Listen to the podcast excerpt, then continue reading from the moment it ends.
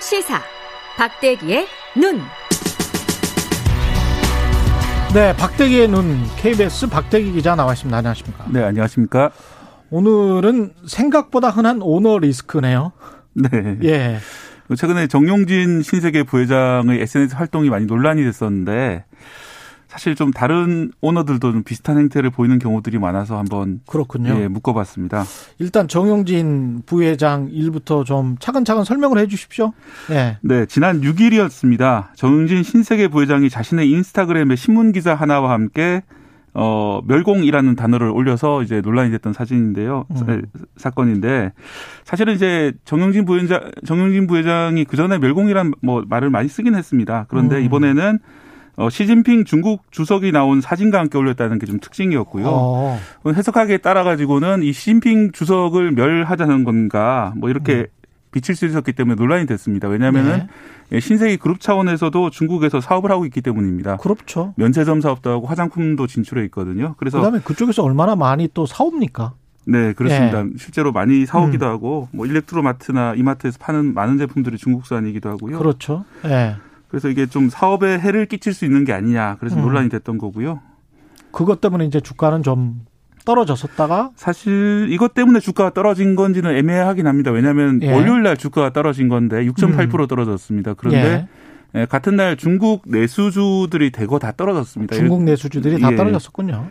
특히 이제 우리나라에서 중국에 화장품 팔고 있는 LG생활건강 같은 경우에는 13% 떨어졌기 때문에 이 하락한 6.8% 전체가 SNS 영향이다라고 볼 수 있는지는 좀 애매한 부분이 있습니다. 왜냐하면 사실 이제 다른 백화점주들이나 이런 거랑 비교를 하면 또 많이 떨어졌더라고요. 뭐, 예, 상대적으로 좀 많이 떨어진 감도 있기 때문에, 그렇죠, 어느 정도 영향을 받았는지는 애매한 그런 게 있는데, 그렇죠, 정용진 부회장의 SNS 활동 자체를 보면은 상당히 좀 스스로가 당황을 하고 있는 것 같습니다. 왜냐하면은 그 아까 말씀드린 시진핑 주석의 사진을 바로 삭제를 했고요. 그 다음에 절대 중국을 겨냥한 것이 아니다. 자신은 북한을 겨냥한 것이다. 이렇게 거듭 해명을 하고 있는데, 오히려 그런 모습을 보면은 이게 혹시나 중국으로 불똥이 튀지 않을까 상당히 우려하고 있는 자신 행동에 대해서 그런 모습이 보입니다. 본인이 오히려 또 중국 쪽의 굴욕적인 모습을 보인 거네. 예. 사실은 그래서 저는 이제 이걸 멸공의, 예, 표현의 자유다 이런 문제를 많이 제기를 하시는데, 그렇죠, 사실 저도 뭐 여러 우리나라에 있는, 예, 많은 분들이, 예, 중국의 독재적인 행태에 대해서, 또 언론 탄압 행태에 대해서, 신장에서의 그런 행태에 대해서 많이 비판을 하시고, 그렇습니다. 그런 걸 표현할 수 있는 건 당연하다고 생각합니다. 당연하죠. 예. 예. 반면에 이제 그 사업을 하시는 분이 다른 나라의 국가 원수를 얼굴 올리면서 이렇게 뭐 멸공 이렇게 하면서 그 사람을 직접 공격하는 것처럼 보이는 건 좀 다른 차원의 문제인 것 같습니다. 주주들의 문제도 있고, 거기에서 같이 사업을 하는 사업자들, 입점업체들, 뭐 이런 사람들도 만약에 타격을 받으면 함께 망하는 거잖아요. 직원들도, 네, 있고. 사실, 예, 그 정용진 부회장이 그냥 돈이 많은 분이고, 예, 투자하시는 분이고, 보호였다면 큰 문제는 없을 거라고 생각합니다. 그쵸? 자신의, 예, 표현 자유를 누리시면 되는데, 정용진 부회장은 신세계 그룹의 부회장이거든요. 예. 그 신세계 그룹에 있는 수천 명, 수만 명의 직원들이 정용진 부회장이 SNS 활동을 하고 있는 순간에도 뭐 중국 바이어들 만나서 뭐 수출 상담을 할 수도 있고, 그렇습니다. 협력업체도 있고요. 예, 협력업체와 활동을 하고 있을 텐데, 그럴 때 그렇게 올렸다 삭제하고 이런 게시물들이 때문에 혹시나 그런 활동에 타격을 받으면 어떨까. 수많은 사람들이 사실 자신의 가족의 생계를 신세계 그룹에 의탁하고 있지 않습니까? 예. 그런 그룹의 부회장으로 월급을 받고 계신 분이 하는 행동으로 적절했냐, 비판이 많이 나오고 있습니다. 미국 같은 경우도 사실은 일론 머스크 같은 사람은 아주 뭐 유명하잖아요. 이상한 트위터 올리고 막. 네. 예. 그래서 일론 머스크 같은 경우에도 오너리스크가 있다라고 보이는데, 사실 오너리스크란 말 자체는 콩글리시 같습니다. 왜냐하면 콩글리시. 예, 영어권에서 많이 쓰는 표현은 아닌데요. 예. 대신에 저도 기사를 찾아보니까 일론 머스크에 대해서 회사의 평판을 해칠 뭐 상당한 위험이 있다 이런 표현들은 미국 언론도 많이 쓰고 있습니다. 그렇습니다. 예를 들어서, 예, 2020년 7월 1일 날 ABC 뉴스 보도를 보면은 serious risk of reputational harm to the company 뭐 이런 말들이 있거든요. 예. 그러니까 일론 머스크도 SNS 활동을 상당히 많이 하는데, 예, 그런 활동들이 그냥 개인의 표현의 자유가 아니라 실제로도 회사에 영향을 많이 미치고 있고, 그런 점을 우려하는 미국 언론, 그리고 금융권의 그 컨설팅 회사들도 상당히 많이 있기 때문에, 예, 미국에서도 많이 논란이 되고 있습니다. 그런데 일론 머스크 같은 경우는 뭐 테슬라의 이사회도 있고 미국 금융당국도 있을 텐데 네. 그 본인이 그 회사를 세워서 그렇습니까? 뭐 막 최대 주주라서? 그런 점도 있고요. 예. 또 하나는 일론 머스크가 이런 여러 가지 물의를 일으키지만은 동시에 그 획기적인 발상, 획기적인 사업가적인 그런 마인드로 다양한 사업들도 많이 벌였고요.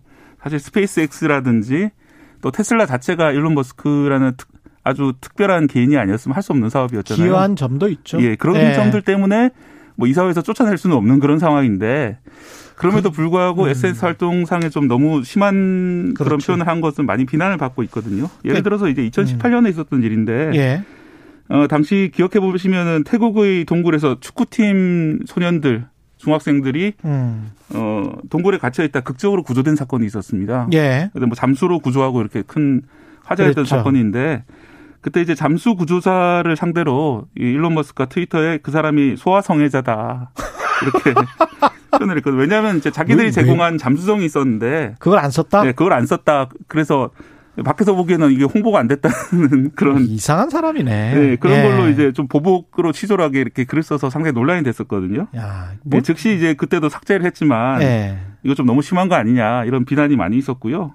또 지난해는 많은 분들 아시겠지만 도시코인이라는 코인, 그렇죠, 많이 띄웠다가 또 그게 투자한 사람들 많은데 또 한 번에 또 빠지면서 네. 많은 사람들이 이제 많이 비난을 하고 있는 그런 상황이고요.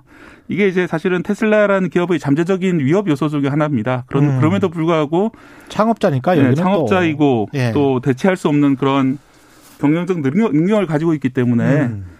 많은 분들이 인정하고 넘어가는 부분이지만 상당히 문제는 있는 부분입니다. 그렇죠. 예. 류영준 카카오페이 대표도 이게 상장하고 나서 그냥 자기의 스탁 옵션을 팔아버렸군요. 네. 이게 상장하고 한 달 정도 만에 예. 자신의 스탁 옵션을 팔면서 469억 원의 그런 시세 차익을 올린 건데요. 본인은 챙겼고. 네. 근데 사실 상장 특히 이제 어떤 기업의 대표 경영진이 주식을 판다는 거는 그 주식이 더 이상 오르지 않는다 이런 신호로 시장에 받아들여지거든요. 그렇죠. 이때 너무 빨리 팔았네. 예, 이번에도 이제 카카오페이 같은 경우에는 이 대표가 주식을 판 직후에 3일 동안 14% 급락을 했습니다. 상장하고 한 달 예. 정도에 팔았으면 너무 빨리 팔았네. 예, 상장하고 한 달 후면은 주요 투자자들이 아직 그 보유 예수 기간이기 때문에 예. 매매를 할 수도 없는 상황이고.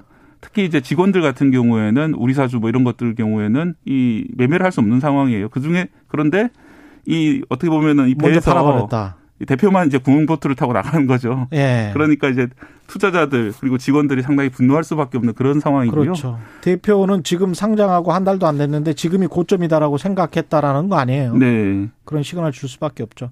어떤 노력이 필요할 것 같습니다. 네, 그렇습니다. 일단 오너 리스크들을 좀 피하기 위해서는 주주 대표 소송이라는 좀 사문화되어 있는 제도들이 좀 더 활성화돼야 되고. 주주 대표 소송. 예. 예. 주주들이 권리를 찾기 위한 그런 소송들이 예. 활성화될 필요가 있고요. 여기서 끝내야 되겠습니다. 네. 예, 예. 감사하고요. 박대기는 KBS 박대기 기자였습니다. 오늘 언박싱 퀴즈 정답 방역 패스였고요. 정답 맞추신 분들 추첨 통해서 모바일 커피 쿠폰 보내드리겠습니다. 1부는 여기까지입니다.